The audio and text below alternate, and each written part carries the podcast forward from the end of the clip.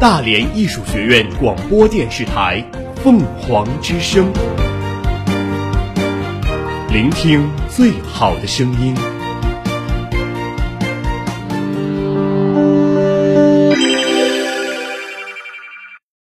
今日天气：大连多云转晴，最低气温十九摄氏度，最高气温二十五摄氏度。南风转北风四至五级转五至六级，空气质量优。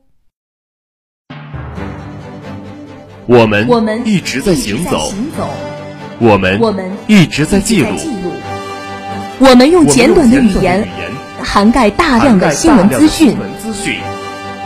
凤凰早新闻，凤凰早新闻，感受传播的力量。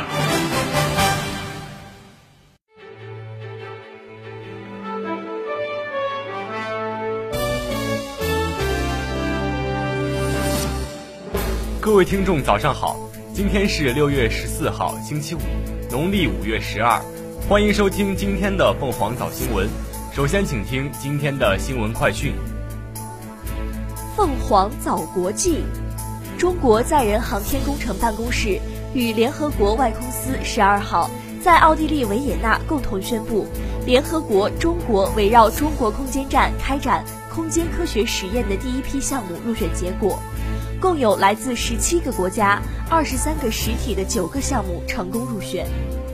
日前，中国第七批赴马里维和部队工兵、警卫、医疗三支分队顺利通过联合国装备检查，这也为为期一年的任务期工作开了个好头。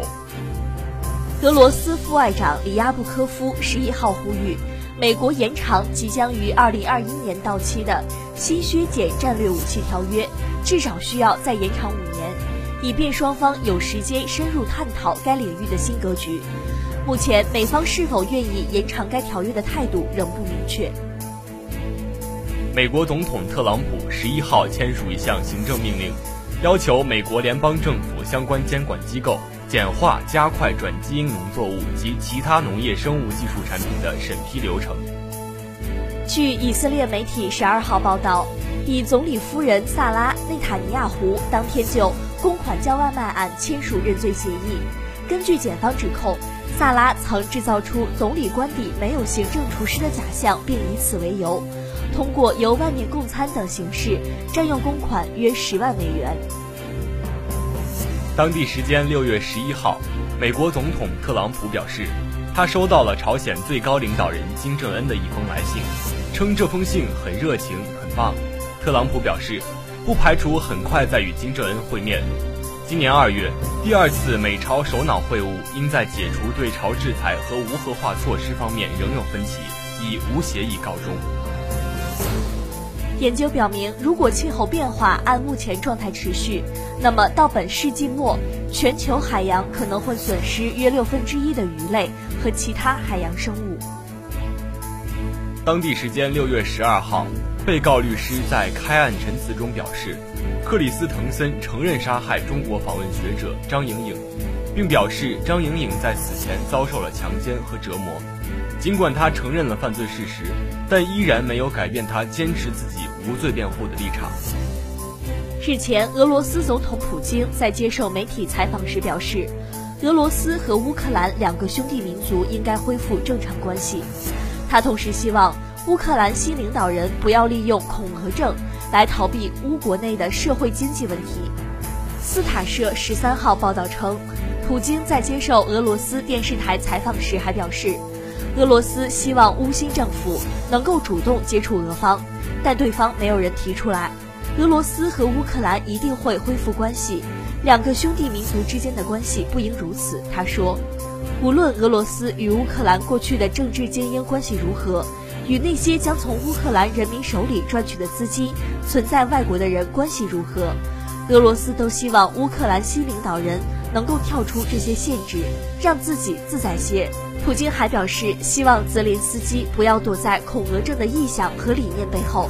试图逃避解决乌克兰在经济和社会领域的国内问题。在乌克兰方面，曾敦促美国加大对俄制裁，并扬言不可能与俄罗斯谈判的泽连斯基，近日在采访中转变了立场。表示愿意与俄方对话并落实明斯克协议。普京对此回应称，不介意会见这位前喜剧演员。不过，目前乌克兰还并未就此问题接触俄方。此外，普京也还没有祝贺这位新总统上任，并坚称只有在顿巴斯冲突解决、莫斯科和基辅关系正常化之后，他才会这么做。五月二十一号，泽连斯基在上任次日就表态，拟就如何与俄罗斯进行谈判举行全民投票。五年前，乌克兰东部的顿巴斯地区爆发乌政府军和民间武装的大规模冲突，加之克里米亚入俄，导致乌俄关系急剧恶化。经国际社会斡旋，冲突双方分别于二零一四年九月和二零一五年二月在明斯克达成停火协议，确定了停火分界线。此后，大规模武装冲突得到控制，但小规模交火事件时有发生。六月五号。乌克兰问题三方联络小组在白俄罗斯首都明斯克举行例会会谈。乌东部地区冲突各方计划从一处冲破地点后撤兵力。欧安组织代表萨伊迪克说，三方联络小组其他工作组当天讨论了交换在押人员、解决乌东地区接触线两侧迫切需要解决的供水问题、在当地实施特赦并举行地方选举等问题。他说。三方联络小组及各工作组当天的会谈具有建设性，令人感到乐观。另据克里姆林宫新闻局消息，一年一度的普京直播连线将于六月二十号举行，目前已经开始收集问题。在往年的直播中，乌克兰问题也是百姓关注的主要话题。普京曾在二零一五年的连线中表示，乌俄两国是一个民族，他们之间不会发生战争。凤凰早国内，十二号，国家主席习近平乘专机抵达比什凯克，开始对吉尔吉斯共和国进行国事访问，并出席在比什凯克举行的上合组织峰会。当地时间十二号晚，国家主席习近平应吉尔吉斯斯坦总统热恩别科夫邀请，来到总统府邸，两国元首亲切会见。十二号。在出席亚信峰会并对塔吉克斯坦共和国进行国事访问前夕，国家主席习近平在塔吉克斯坦人民报、霍瓦尔国家通讯社发表题为“携手共筑中塔友好新辉煌”的署名文章。国务院总理李克强近日主持召开国务院常务会议，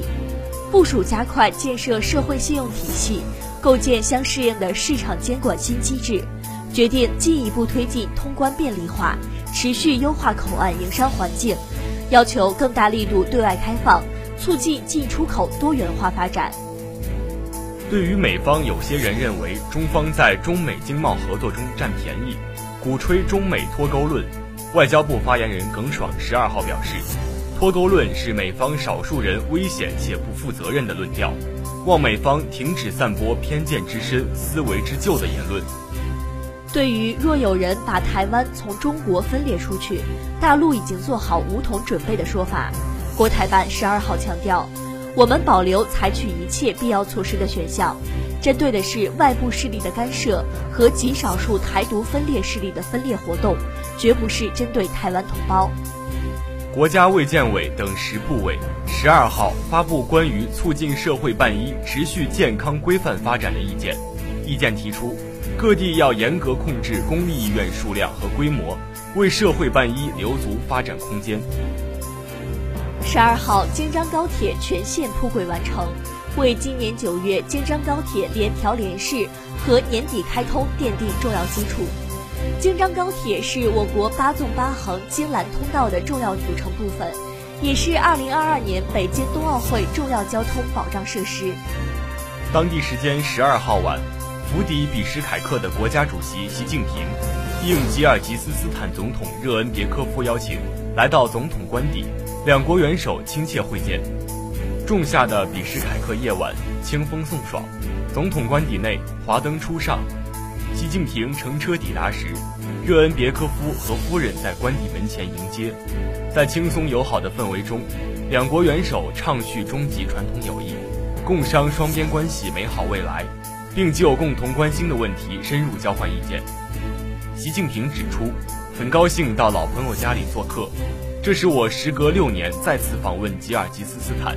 建交二十七年来，在双方共同努力下，中吉关系得到长足发展，形成了政治上高度自信、经济上互利合作、安全上相互依靠、国际上密切协作的良好局面。我赞赏总统先生多次发表公开讲话，坚定捍卫中吉友好。中方高度评价吉方改革发展成就，祝愿吉方在维护国家稳定、促进经济发展方面再创佳绩。中方愿同吉方分享治国理政经验，实现共同发展繁荣。很高兴双方共建“一带一路”合作正不断走深走实。中方愿同吉方携手努力。推动中吉全面战略伙伴关系发展不断取得更多新成果，更好造福两国人民。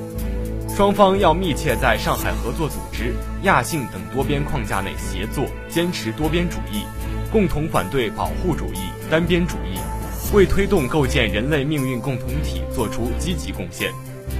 热恩别科夫表示，感谢习近平主席高度重视吉中关系。今年是中华人民共和国成立七十周年，吉方表示热烈祝贺，祝愿中方发展取得更大成就。几天前，我刚刚出席习近平谈治国理政第一卷集文版首发式，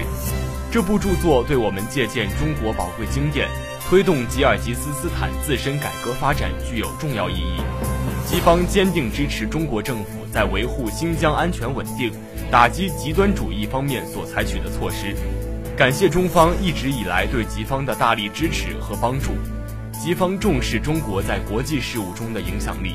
愿同中方深化共建“一带一路”框架内各领域互利合作，搭上中国经济快速发展的便车，推动双边关系跨越式发展。凤凰早民生，日前，山东广饶一圆通快递员遭遇恶意投诉事件备受关注，中国快递协会呼吁。快递企业要维护从业人员的基本权益，还表示将研究建立不良用户黑名单制度。针对格力电器举报奥克斯生产销售不合格空调产品一事，奥克斯十二号发表声明称，已提请国家市场监管总局委派权威检测机构对产品进行监督检测，检测报告出具后将及时向社会公布。近日，一条游客在桂林跟团旅游遭导游强制消费的视频在网络上广泛传播。桂林市文化广电和旅游局表示，经初步核实，该视频中反映的涉事导游赵某某言行基本属实，将责成赵某某向游客赔礼道歉，并吊销赵某某的导游证。近日，山西包网吧带全班学生通宵打游戏的高三班主任蓝慧云火了。蓝老师表示。还要带领十五名学生从学校出发，一路南行骑往上海。他说：“对于一个地理迷来说，走到哪里看到当地的风土人情，都让他很感动。”女子梁某某于二零一八年十二月在上海浦东乘坐公交车时，因错过下车时机与司机发生争吵，后抢夺方向盘，造成公交车失控，与路边车辆相撞。上海市浦东新区人民法院作出一审判决，被告人梁某某被判处有期徒刑三年六个月。六月三十号前，大兴国际机场将全面建成竣工。近日，记者从南航新闻通气会上了解到，大兴机场投运后，从南方和华东方向进出大兴机场的南航航班空中飞行、地面滑行阶段，相比首都机场。可累计节省时间三十到四十分钟。生态环境部十二号通报称，二零一九年一月至四月，全国共下达环境行政处罚决定书三万六千四百六十五份，罚款金额二十八点零六亿元，案件平均罚款金额七点七万元。教育部科学技术司司长雷朝滋十二号表示。目前已有三十余所高校制定了服务乡村振兴工作方案，十三所高校成立了乡村振兴学院。国家统计局十二号公布数据显示，五月份全国居民消费价格指数同比上涨百分之二点七，同比涨幅有所扩大。其中，食品价格同比上涨百分之七点七，鲜果价格处于历史高位，同比上涨百分之二十六点七。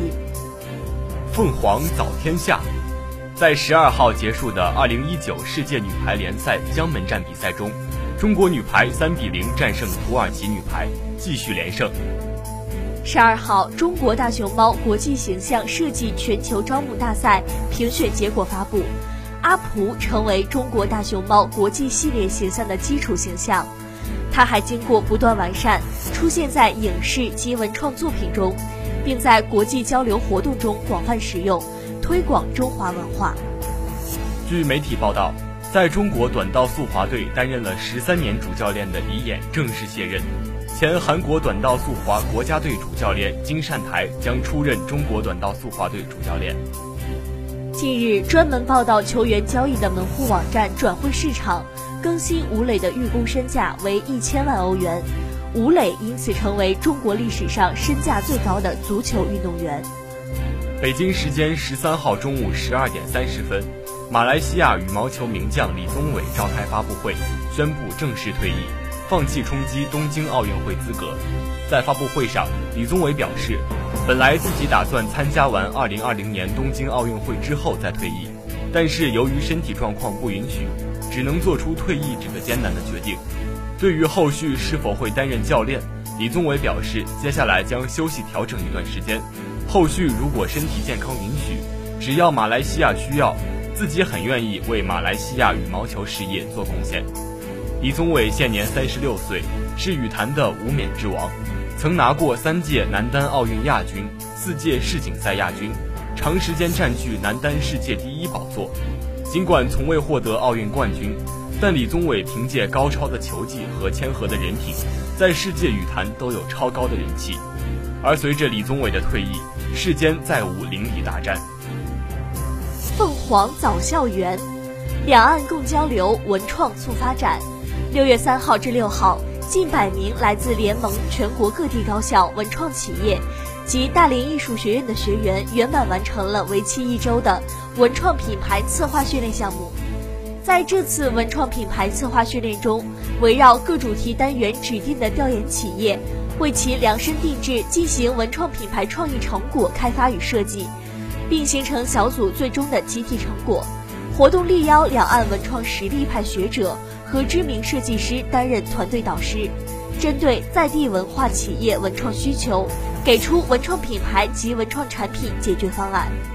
此次文创品牌策划训练项目不仅提高了学员们的文创水准，更加大了大艺两岸交流的成果。在大艺人的不懈努力下，文创必将成为大艺人的一张新名片。以上就是今天的新闻快讯，主播张静文、庞博文。下面你将听到凤凰早新闻热点转评。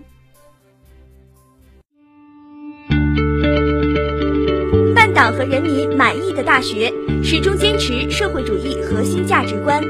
富强、民主、文明、和谐、自由、平等、公正、法治、爱国、敬业、诚信、友善。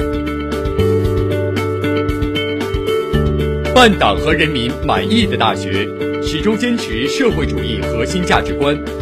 富强、民主、文明、和谐。自由、平等、公正、法治、爱国、敬业、诚信、友善。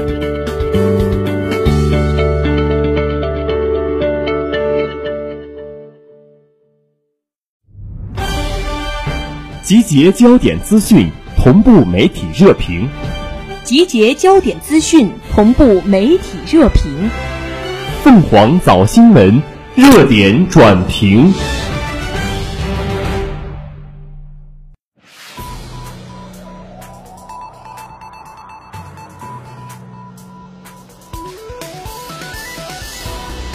大家好，欢迎收听今天的热点转评。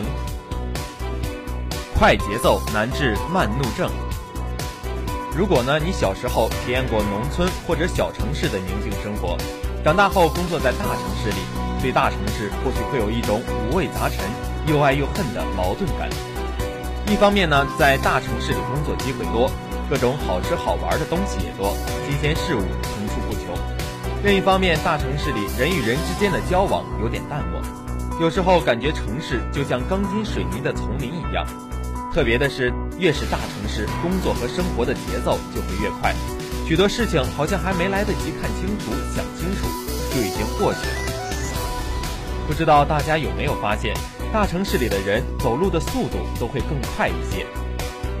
这并不是错觉。一个有趣的数据显示，小镇人的速度差不多是每小时走三四公里，而在超过百万人口的大都市里，人们每小时能走六点五公里。也就是说呢，城市越大，人们走路的速度就会越快。不仅呢是在走路这一个方面，德国社会科学家哈特穆德·罗萨在他的新书《新异化的诞生》中清楚地指出，时代正在全面提速。与现代化之前的时代相比，人类目前移动的速度提升了一百倍，信息交流的速度提升了一千万倍，数据传输的速度更是蹿升了一百亿倍。好像生活在大都市里的人们通常会有这样的经历：去超市买完东西结账，排队时前面的人走得慢慢吞吞，你会觉得烦躁，忍不住快走几步，很想超过对方。上网时呢，网页加载半天也不出来。你会忍不住反复刷新页面，还有最典型的路怒症，看到前面的车子来回变道或是起步开车速度太慢，会让你抓狂的想要冲下车去。缓慢的事情会让我们发狂，我们讨厌慢慢吞吞的一切。身处大都市，我感觉自己越来越等不起了。一位朋友感叹：“等待也许是一种美德，但在互联网时代，真的很难坚持。”正如路怒一样。我们似乎也会慢怒。试想一下，每天出门坐公交、地铁或是买东西，你是更愿意掏出手机滴一下，还是花时间拿出钱包去找零钱呢？我们发现，当技术进步、社会变迁加快，我们讨厌的并不是排队，不是走得慢的人，不是需要反复刷新页面，不是烦人的广告，我们讨厌的是慢本身。因为对于慢的讨厌而产生出不耐烦、愤怒、狂躁的情绪。如果可以快一点知道剧情，或者立即过滤掉一百二十秒的广告，你是不是会考虑花一点钱去充个会员？当我们听歌、听书、追剧的时候，你是不是已经习惯了二倍速度？因为正常的一倍速度已经感觉太慢了，慢变成了一件难以接受的事情。越是快节奏的大城市。人们对于慢的容忍度就越低，好比在玩电子游戏一样，我们变得越来越追求及时反馈，不愿意等待，越来越没有了耐心。在这个加速的时代，我们很容易会把忙碌当成一种荣耀，好像每天只有忙到头晕眼花才是事业成功的标志。我们把零零七二十四小时待命，每周工作七天，九九六，早上九点上班，晚上九点下班，周六也要上班。挂在嘴边，寻求一种莫名的存在感。一些九九六 ICU 青年说，他们主要是靠咖啡续命。以前一口咖啡不会碰，现在一杯不够就来两三杯。周围的一切都在高速运转，我们没有理由慢下来，我们不想慢下来，也不能慢下来，因为只要一慢，就会出现因慢而怒的感觉，而这种感觉正在减少我们的幸福感，让我们越来越冲动。对慢的厌恶也是对快的崇拜，但一味的快正在带来一些负面影响。正如互联网手机给我们带来便利的同时，也使我们学习能力下降、思考能力下降、注意力难以集中。信息变得越来越多，我们反而失去了分辨信息真伪的能力。信息传播速度越来越快，我们反而失去了做出准确判断的能力。还有一个问题：快一定可以解决慢的问题吗？没想到，更快的速度、更高的效率、更发达的科技经济，我们依然会慢怒。